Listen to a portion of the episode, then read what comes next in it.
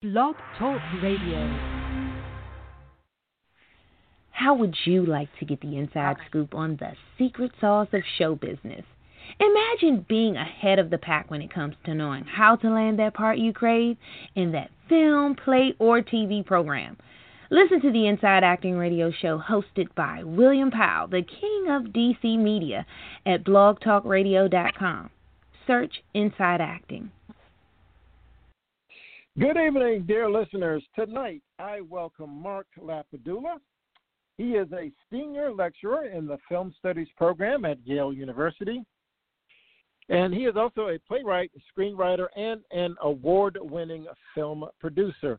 In addition to Yale, Marc has taught at Columbia University's graduate film school and created screenwriting programs at the University of Pennsylvania and Johns Hopkins, where he actually won an Outstanding Teaching Award. Now, Marc has also uh, been teaching seminars on screenwriting since 1992.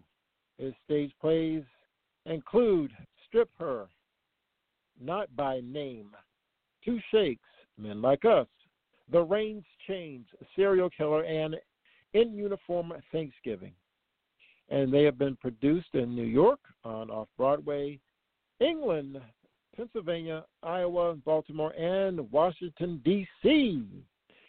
Marc has also um, had several original screenplays commissioned or optioned, including Distant Influence, Night Bloom, and At Risk. Now, you can find out more about Marc.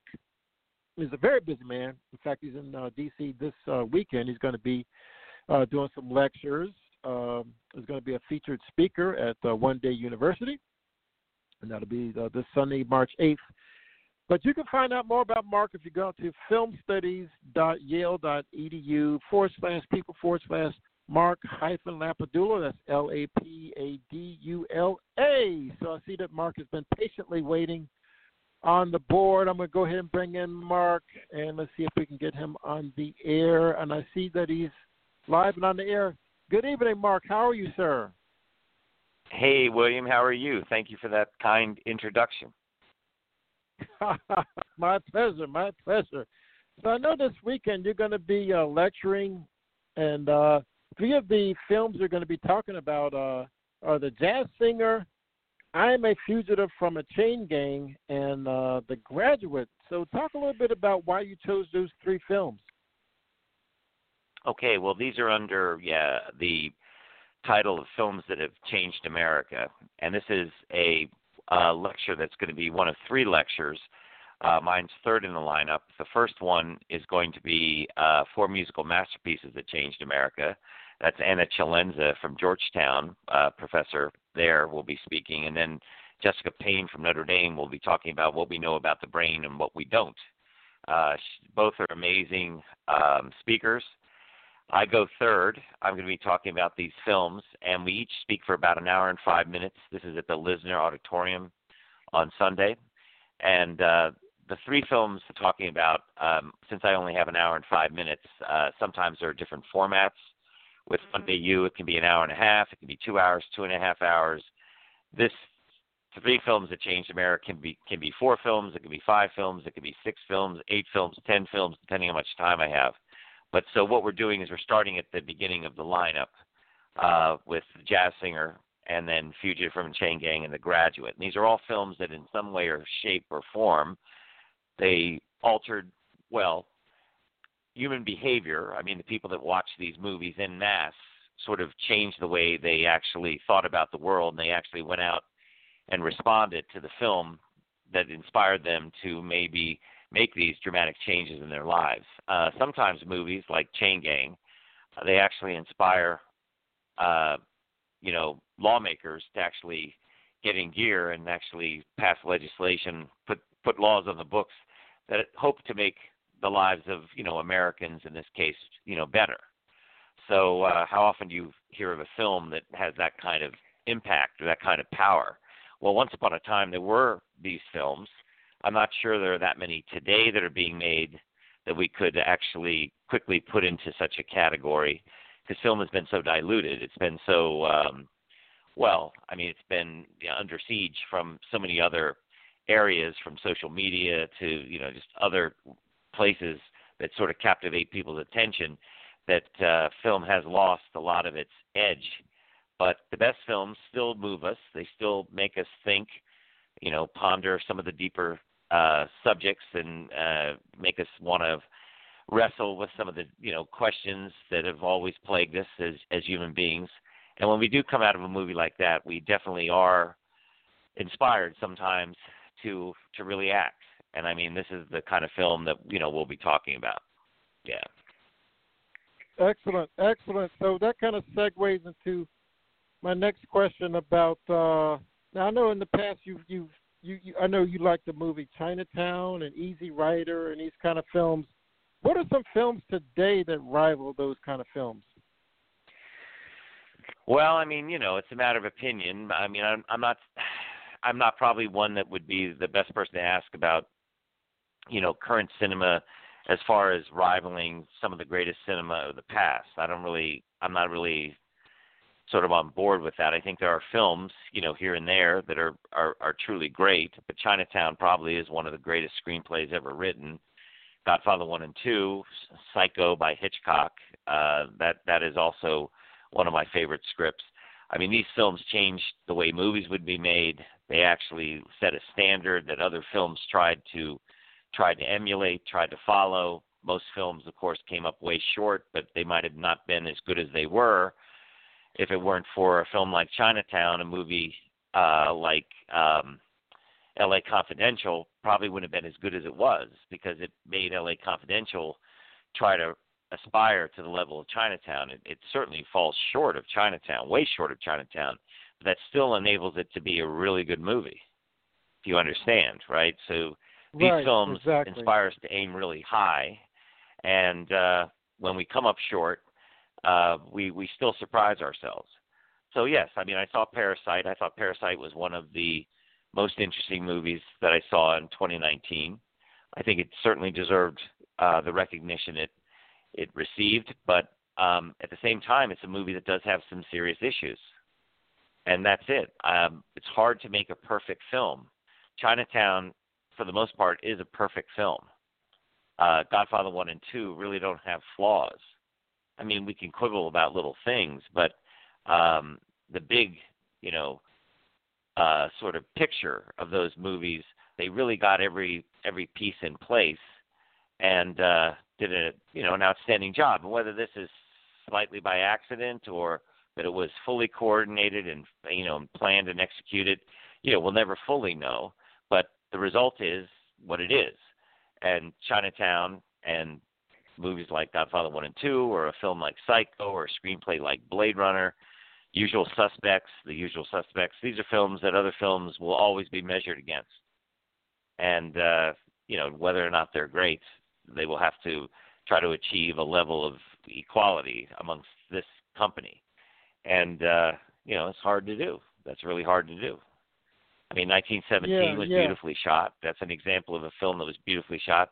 But again, it has like some serious logic flaws and um, some moments that really sort of distract you out of you know and take you out of the narrative um, that I just thought were unfortunate. But again, a lot of it this is taste or lack of taste, right? It's your a person's Yeah. opinion. We all go to the movies and they mean to us what we kind of allow them to mean to us or what we want them or make them mean to us.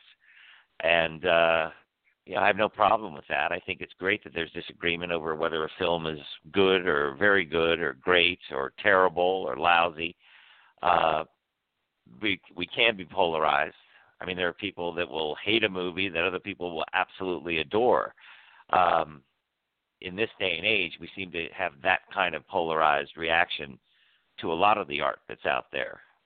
I really don't think that you know Godfather had a lot of people that just absolutely detested it when it came out. I'm sure it had its you know its some critics.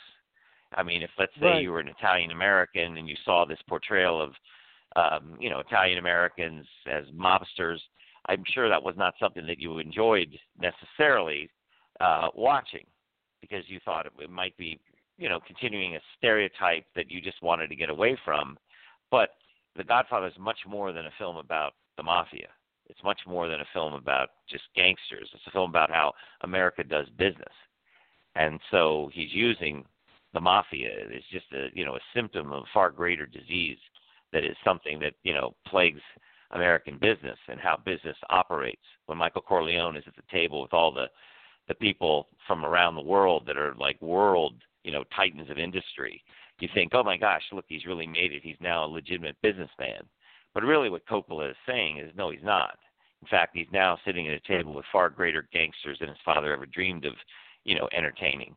And so that scene in Godfather One, when Vito is at the table with all the heads of the five families, eerily mirrors the same scene. It's the same camera angles. It's the same, you know, camera that goes down the rows of the people seated at the conference table.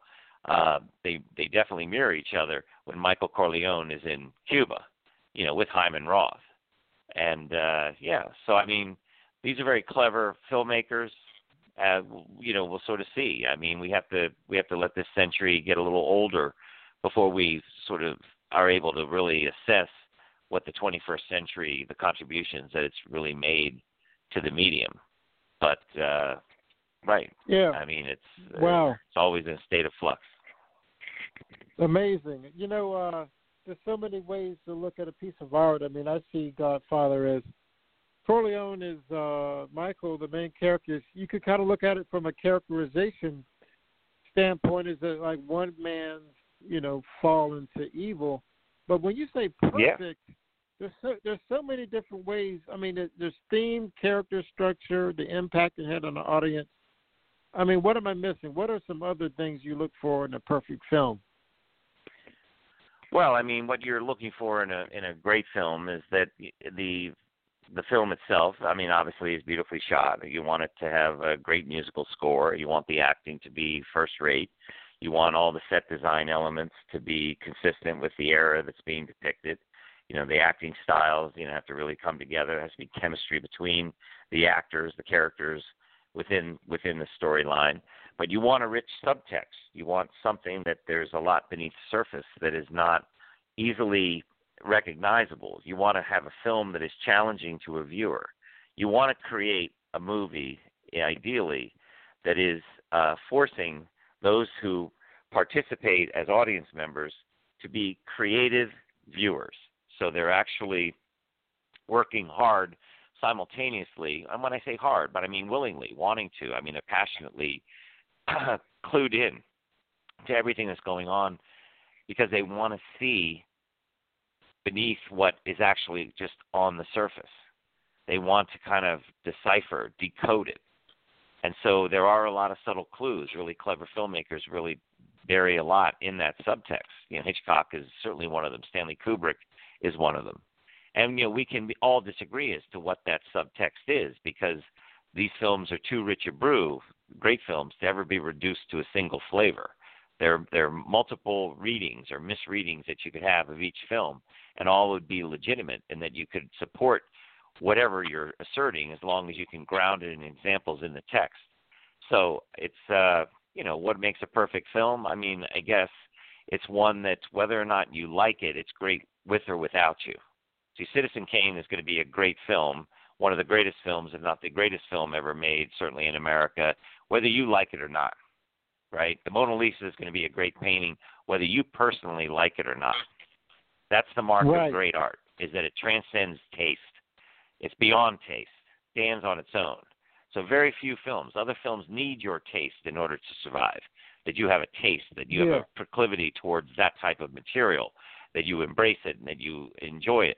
Whereas other people stay away from it like the plague. Okay, well, but the thing about Chinatown, it's great with or without you. Whether you get on board or not, that film, which it's with its you know downbeat, tenebrous ending, total destruction of the innocent, uh, evil wins. You know, very powerful people cannot be brought to justice in America. That's what that film is saying. It's a post Watergate movie. Watergate, right? You know, Richard Nixon wasn't fully brought to justice. I mean, in a way, he benefited off his presidency. He made a lot of money. I mean, he was interviewed by David Frost. He made six hundred thousand dollars for three interviews. Six hundred thousand dollars in the late 1970s. My Penn professors in the late 1970s were making ten thousand dollars a year, uh, and he made hmm. six hundred thousand dollars in a few hours. So, uh, he wrote books that were all bestsellers. He was a distinguished statesman by the time, you know, he totally rehabilitated when he died because he was pardoned and he had Secret Service protection and a pension. It's not such a bad life, you know, post president, where he could have, in another scenario, if he had paid the price for what he had done during the Watergate scandal, the Watergate cover up, all of that, he might have been in prison. But you see, it's very hard in America to really bring really powerful people. That's what that's what Chinatown is saying. That's what actually Watergate was revealing. Uh, very hard to bring these people to justice. And look, we can, you know, make modern comparisons. I mean, depending on what side of the political aisle you're on, but um, you know, the average guy will, you know, he'll go to the chair, whereas other people that are connected, who can actually buy off jurors, manipulate the jury, buy the best, you know, dream team uh, legal uh, representation, they have an edge that the rest of us will never ever, you know, have access to. So that's what these films a lot of times are trying to address: the inequality in America. Right? Philadelphia is a great mm. film. Why is it a great film? Yeah. Because really, what it's about is not just AIDS. It's a movie that is about no matter who you are, regardless of your race, regardless of your religion, your nat, you know, natural origin, regardless of your gender, your age, your economic status, your sexual orientation, your disability or capability. Philadelphia is a movie about how every American deserves to receive equal protection under the law. That is what that film is about. And that's why that is such a powerful movie. And uh, I mean, I'm just saying that these filmmakers they had a choice. They could have made played it safe. Jonathan Demme had made Silence of the Lambs. He could have just continued to make movies that would have just made a ton of money. But no, he makes a movie about the AIDS epidemic. Are you kidding? I mean, you know, who's going to want to necessarily go see that? The movie did make $73 million. It was a modest success at the time. It later made more money over time. But he made that movie because as a as a person, as an artist, as someone who saw that he had many friends that had died of this dreadful disease, he wanted to make a statement. He wanted to try to make change. He wanted to, and Philadelphia would be in this lineup of films that changed America if we had the full day, right? If I had three hours, or two and a half hours to really show all the films clips I wanted to. But he right. was somebody who cast 50, 50 people in that film, over 50 people were cast as extras who were dying of AIDS or were you know infected with mm. HIV. I think I believe of the 50, only one is still alive. Hmm. I mean, I hope she's still alive. The last I checked, she was. But you see, nobody else would hire them. And so, what do we mm. have? We have we have a film that uh, you know goes out of its way. Denzel Washington is the one that has the real arc in the movie. He's the one that's the outsider. He's the one that's most Americans. They don't even care. They don't won't they don't really know people affected with AIDS. Yeah. Until somebody gets a bad tr- blood transfusion, they find out somebody back then was a relative that was in the closet, and you know they didn't realize it. But then they have to confront it. But for the most part, that's who that film was going after, not the people who were already sympathetic to people who were afflicted with that disease. Exactly. They wanted to actually educate and convert those that were well, kind of giving those with AIDS kind of a hard time because you know only one morgue in well Philadelphia said. actually accepted AIDS right. uh, death, you know, victims, and very few hospitals accepted anyone with AIDS back then. And to this day, Philadelphia is to this day three times the national average of HIV infections. They get about 750 new to 850 new um, HIV infection, you know, people that are affected with HIV a year. Uh, why that is, I mean, right? I mean, it's you know, it's unfortunate. Uh, we need better education. We need, you know, to still get the word out. It's not any longer the death sentence it once was. It's now a chronic disease. There are antiretroviral drugs which are attributed to the the impact of that movie on American society in the mid 90s that actually spurred scientists and pharmaceutical companies really getting gear and to really sort of make vaccines um, available, you know, antiretroviral drugs available. So yeah, That's- I mean, movies can have an incredible impact if we we really That's you know right, uh, uh, support these writers and directors and producers. Let me let me make a, a, another uh, left turn here. So, uh, popcorn movies. So, would you say that you dislike popcorn movies? No, I, no. I mean, it's like this. I think everybody needs to have a wide range of films. It's it's sort of like if you say you like to go out to a restaurant. I mean, every night you want to go every single night to a really high French, you know, multi-course, really rich food. That will kill you. You can't take it. I mean, not everybody, you know, can take going to movies that are really intense and um, you know emotionally draining or challenging, you know, intellectually. And um, on occasion, we really want that kind of film. It'd be nice to know that it does exist when we really want it. But there's nothing wrong with just going to movies and having a good time. You know, a good comedy. But even comedies can can say something. Joe Orton, the British playwright, said that comedy is serious business, and that's why tyrants fear it. Uh, you can use all kinds of tones to go after the targets that you're, you know, to seeking to, you know, to hit. You know, you know the bullseyes that you're that you're painting. You don't have to make it just this serious drama all the time. So there's nothing wrong with comedy. There's nothing wrong with light films. There's nothing wrong with uh, you know just going to the movies to be entertained. But if you go to a movie where not only are you entertained, not only are you emotionally affected, but there's something about this film that you want to see it a second time, almost the moment you step out of the theater.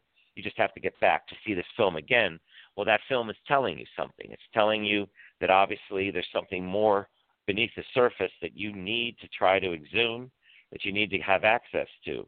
And on a third and fourth and That's fifth right. viewing, those are the kind of films that then have a chance of really revealing something quite profound. Exactly. It's not going to be all there exactly. on a Marc, handed to you on Marc, a platter on the first viewing. Right. Okay, Marc. So I want to take a right turn now, and uh, get, I'm, I'm going to throw a, a fun question out there. Tell our audience out there who was Johnny Vander Meer. Johnny Vander Meer was uh, what the baseball pitcher. Yeah. Is that who you're saying? Who pitched back yeah. to back no we're- hitters? we're- there you go. There you go. And so that kind of segues into what I want to talk about next. Is uh, I know that you teach screenwriting, and you always said that uh, it's hard to have back-to-back hits as a screenwriter. So talk about some of the uh, the things that it takes to become good at that craft. Well, that's now on March 21st and 22nd. I'll be giving a two-day seminar at the Smithsonian um, Institution. Um, it's a place where I taught back in the 90s and early aughts, and it's been a while since I've been back there, so it's really nice to be going back. So this is a this is uh, similar to the uh, seminar I gave up in Syracuse last weekend in Syracuse, New York. This is different than just analyzing movies as artistic and you know uh, and historical context of films. This is a nuts and bolts on the foundation of how to write a screenplay. And so, yes, um, that's what this those seminars are going to be coming up. So your question is, I mean, how do you write a script? I mean, is that sort of what you're saying? No, I was just saying that uh, it's so hard to it's so hard to write even one good one, and then uh, you know, let alone having back-to-back ones. But uh, that kind of Well, yeah, I mean, it is. I mean, it's interesting Yeah. you bring up Johnny Vander Meer. I mean, right, but I mean, it, you know, he never really did much after that. But boy, those two games, two times in a row, he was he was something else. I think that was like the late 1930s. My father remembered that pitcher. Um, but there are certain writers that do have the sort of the Midas touch. They're able to. I mean, Aaron Sorkin is somebody that's not just Von, Johnny Vander Meer. He's he's Lou Lou Gehrig. He's Babe Ruth. He's you know he's all the greatest. If Yeah. you're going to use the baseball analogy, he's Sandy Koufax. He's Nolan Ryan. He's he's like all of them in one. He can kind of do it all. But uh, I think that you know, as a writer, you just have to write about what you're really passionate about, and you just hope that that passion is going to sort of elevate your work to the highest possible level that you can bring it. And if, let's say, that work and that passion ignites the passion of others that want to now get on board as directors, as production team members, as actors, that they want to then bring this actual, you know, pieces, of, these pieces of paper to life, right? Where the words on the page now become images on the silver screen. Well, that is that is a real magical thing. And if you can do that and sort of inspire people to want to do it more than once with you, well, then you've got something pretty special going. And yes, it's not an right. easy. It's certainly not an easy thing to accomplish. But right. So, Marc, you know, with that said, there are movies made that are terrible that are made over and over because they make a lot of money. And so, right, so just getting your movies made and making a lot of money, you know, can be okay. But wouldn't it be nice if you could have That's your movies right. made and like That's the true. film says something Okay, that you're really proud Marc, of? Marc, we're, we're getting we're getting low on time, so I just want to throw out there. Okay. Um, there's a lot of books on uh, screenwriting. So, uh, Save the Cat screenplay by Syd Field. Uh, what do you think about those books? I mean, they, they have different philosophies, and uh, so what's Right. your take on those? Okay, well, that's a good question. Um, and thank you. I, I would say my personal um, assessment is if you feel you need to read books by Syd Field or Michael Hauge or, uh, uh, you know, any of them, uh, you know, Save the Cat, Story by Robert McKee, if you feel you have to read those, go ahead and read them. I mean, they can't hurt you. But my philosophy is uh, with my students is that they should read screenplays. That's where you're going to learn how to write a script, to read a screenplay to analyze a screenplay, to reread a screenplay a couple of times, and then to move on to another screenplay. Reading books on how to be a screenwriter, um, to me, are not not the it's not the number one way to learn how to be a uh, you know someone who writes for the cinema. Look, once upon a time when all these great movies were being written and produced, there were no books on how to write screenplays. There were no seminars. There were no uh, softwares you know, in your computer. There was no Final Draft or Movie Magic, right? They actually, what did they do? They sort of live their lives. They observe the world. They lock themselves away in some room or some hotel room, someplace, their basement, and they just wrote.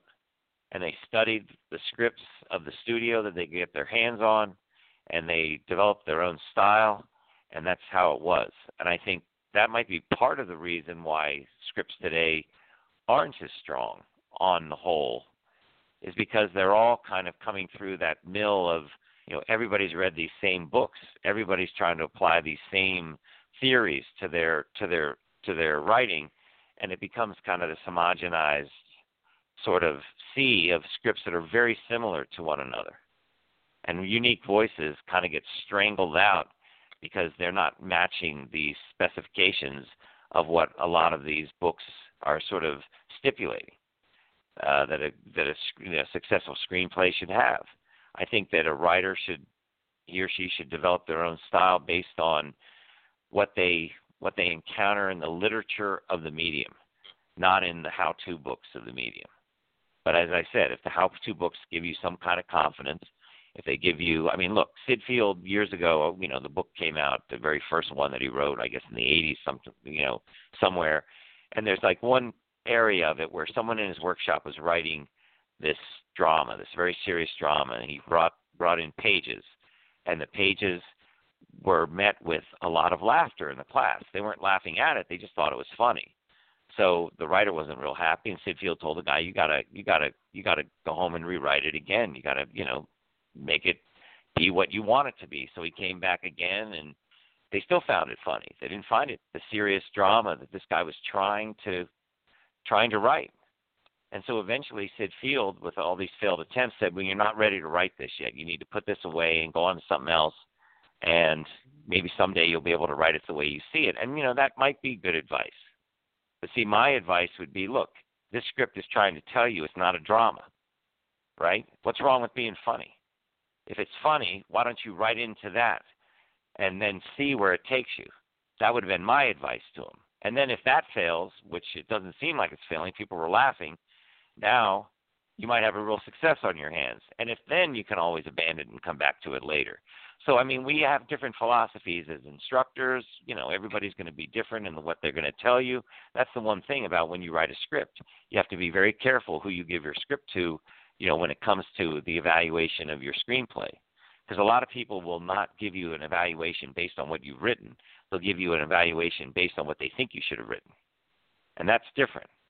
And that's really the wrong way to Mm. steer a writer. You got to talk about what they're trying to execute and how they could have executed that more cleanly or more clearly or more mysteriously or more what powerfully, dramatically, comedically. And this is this is what you know writers have to learn. And I've been very lucky because you know I've had students that have gone on to really great things. I mean, they really are. I'm very proud of them. I mean, from you know Our Souls at Night to uh, The Disaster Artist to 500 Days of Summer to Spectacular Now, Paper Towns.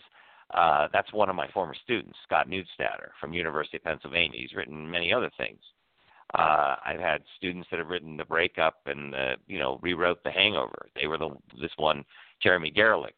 Uh, he he was responsible for the rewrite of The Hangover that made that the successful film that it was, the highest grossing R-rated comedy of all time. He was a Yale student. Uh, right now, that same student bought a high school that was for sale in Syracuse, New York, where I just was a week ago, and he turned it into a film studio. And he's been he's turned out four films of his own, one that he just recently directed with Vince Vaughn within the first year.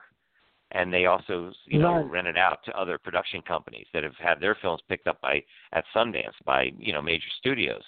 So I mean, there are people out there that are really interested, and they're really passionate, and all of them, all of my most successful students, they were ones that really went after what it was that made them really, really want to get up in the morning early to start writing the script, because it's so easy to put off a script. You can't write a script thinking this is what the world you know seems to be wanting. This is what seems to be working at the box office. So i guess that's what i'm going to write. You can't dictate what's going to be the next wave. You can only write what you think is going to make you happy as an artist and as a writer and that you're passionate about. Right. and you hope that then it's going to it's going to click with somebody. And again you just have to find it's always about finding the right home i have so many students that have sold scripts and that were rejected at so many places and somehow it got into the hands of one producer who just he or she saw it differently than all those others that like passed on it. And then the script sold for like a lot of money. So you just got to stay in the game just like in in acting. I'm sure that's what you say. You know you can't just expect to go to a couple of classes you know have a uh, you know have a little you know bit of training and then you know get major major roles maybe sometimes it happens and good for an actor that you know is everything happens that quickly but most of it is about rejection it's about you know being just you Yeah, know You gotta go- keep putting rolling. through- you gotta put keep through the paces but if you stick in the game So eventually you learn so we're much down to that about eventually minutes. yeah okay Yeah, we're down to about ten minutes. So, um, got two, about two, three more questions, and we're just going to wrap up here. Uh, this is a lot Okay. of fun. So, um, have you heard of? Are you familiar with the classes out there at uh, masterclass.com that they have on screen? And Aaron Sorkin has a class out there. yeah yeah yeah i've seen it yeah yeah Have you have you have you had a chance to, to look at any of those? What's, what's your what's your I opinion of several. learning that I've way? seen, you know, I've seen Joyce Carol Oates. I've seen Aaron Sorkin. It's been a while since I saw them. Saw David Mamet gave Yeah. one. Yeah, I think yeah, they're great. that was a yeah. good one. Oh, okay. It was a good. The other question I had was, um, you know, there's the hero's journey in the three act structure, but then there's some movies that don't follow those structures. I mean, Tarantino, he has more of a five act structure. What's your take on that? Do you Right. do you have a preference? I don't have a preference. I have a preference that whatever the material dictates, that's what you got to do, right? The material is what determines what whether it's a it feels like it's a traditional three act structure. And when we say three act structure in a film, we just mean be, beginning, middle, and end, right? I mean that's really what Yeah. it is. There's no act breaks in a screenplay. Right. You can't see the act breaks. It's not like a stage play. Right. So that's something that arbitrarily is imposed upon a script. But if you know anything about theater, very few uh, stage plays today are written in the three act structure. I mean, that was something that was like in the 1920s and 30s. You know, J.B. Priestley, uh, you know, wrote three act structure plays. Uh, most plays today are two acts, two acts, or one act, and they're just one long act. Right. Um, yeah, there can be some that are, you know, Shakespeare wrote in five acts, Ibsen wrote in four acts. So what? That doesn't mean that their plays are in any way diminished by the number of acts that they have. You know, I just think that people can get lost in all of this. You have to learn how to tell a story, right? If you're not a good storyteller, screenwriting is not for you because it's all about story structure. The dialogue is subordinate to the story that's going down. The scenes move always in unison to, you know, they work together to, eh, you know, in collaboration to constantly move the story forward. It's all about narrative in in cinema. Theater is different. Theater is more of an orally driven medium. can be about the dialogue. I mean, that's what Beckett, you know, they say. What you know, what brings us here in Endgame is the dialogue. That's what keeps us here. But that's not what keeps us here in the cinema. Yeah, with certain writers, they're more dialogue driven. Tarantino is pretty dialogue heavy, right? My Dinner with Andre. Those are the exceptions. That's not really normally how cinema works. Hitchcock throughout his work has long sections, especially in a movie like Psycho, where there's absolutely no dialogue. I mean, he did start in the silent era. He just lets the picture tell the story. And indeed, you've got to think in pictures. That was a that was a very good book. Um, if you want to, you know, read a good book about uh, where you'll learn a lot about writing for the for the film, you know, for film, get John Sayles' book, uh, Thinking in Pictures: The Making of the Movie Matewan, and in the back you have the actual script published in the back, so you can read the actual screenplay he wrote. That's a great movie, um, and he talks about you know his his approach. Every writer has a different approach. Uh, when Cinco Paul, who uh, is a Yale grad, his daughter was a student of mine at Yale, he's a very famous, uh, very successful Hollywood screenwriter. He wrote all the Despicable Me, um, The Life of Pets, those huge blockbusters. He's come to my class at least three times, and uh, tends to come almost every year now. And we love when he comes. And what he'll say when we say, I, I'll ask him. I said, the students are curious. You know, how do you work? I mean, what what is your day like as a writer? And you know what his answer was? I go to my office at about nine o'clock, and I think I just think about my story until about four in the afternoon. You know, I have a lunch break, I do all that, and uh, I write from about four to six. If I'm even if it's that long, I'm not even writing pages for most of the day. And so, I mean, there are other writers that the first thing they do is they write pages when they get up in the morning. That's when they're at their best. Yeah. So you can't really worry about how other people are creative. You got to find out how are you best, you know, serving your creativity. Some people write late at night. Others are too exhausted late at night to try to write something. And you know, revising a script is different from creating a new, you know, script from scratch. Once you have scenes written, you can actually spend a lot of time revising those scenes that are written. But it's writing those scenes in the first place that is what is much more challenging and takes a lot more time, or could take a lot more time. Right? Exactly, exactly. So we're going to wrap up here. So um, so, Marc, uh, tell us uh, what else you have coming up and uh, how students can sign up for your class. Well, I mean, just the thing on Sunday with um, OneDay University. You can just go to their site, OneDay University, click on live events, and you'll see. Uh, click on Washington D.C. Um, and then you'll you'll see you know my my lecture with two others. Uh, the Smithsonian is the March 21st and 22nd. Um, I'm in a lot of other cities where I where I talk, but obviously you're you're the Washington D.C. market. Washington D.C. is my hometown. I was born in Georgetown Hospital. I mean, I love coming back home. So thank you so much for having me. It's very kind and generous of you to spend all this time, uh, you know, letting me sound off on movies and things. But uh, thank you, William, and it's great what you do for everybody. And obviously, you're you know you're a, a very important um, you know shining light, right, for all those that are creative especially in in your hometown of Washington D.C., who are trying to get their dreams realized, and it's not easy, right? Because being an artist is not exactly. something that is, uh, you know, usually welcome with open arms, and that's one thing. I, I guess it was Sherwood Anderson said. It's very hard to make a living in American theater, but boy, oh boy, you can on occasion make a killing, and that is sort of true. It's like rags to riches, or it's just rags and right. stay rags, right? Absolutely, absolutely. Well, Marc, it was a pleasure, man. I really enjoyed this. Well, thank you, and you know, hopefully, we'll see you around. All right, Excellent. and I look Excellent. forward to seeing you. Okay. All right. Good luck. Okay. Thanks, Good William. Luck. Okay. Bye bye. Okay, bye. Bye. All right, folks. Remember to do something for your career every single day and break a leg. Night.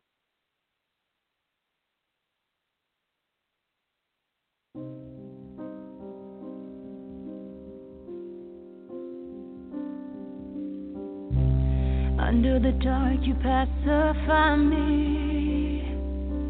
Hold my breath. Take me down, I won't fight. Beat of my heart, you drum inside me. Somewhere my death makes the sound no one can find. I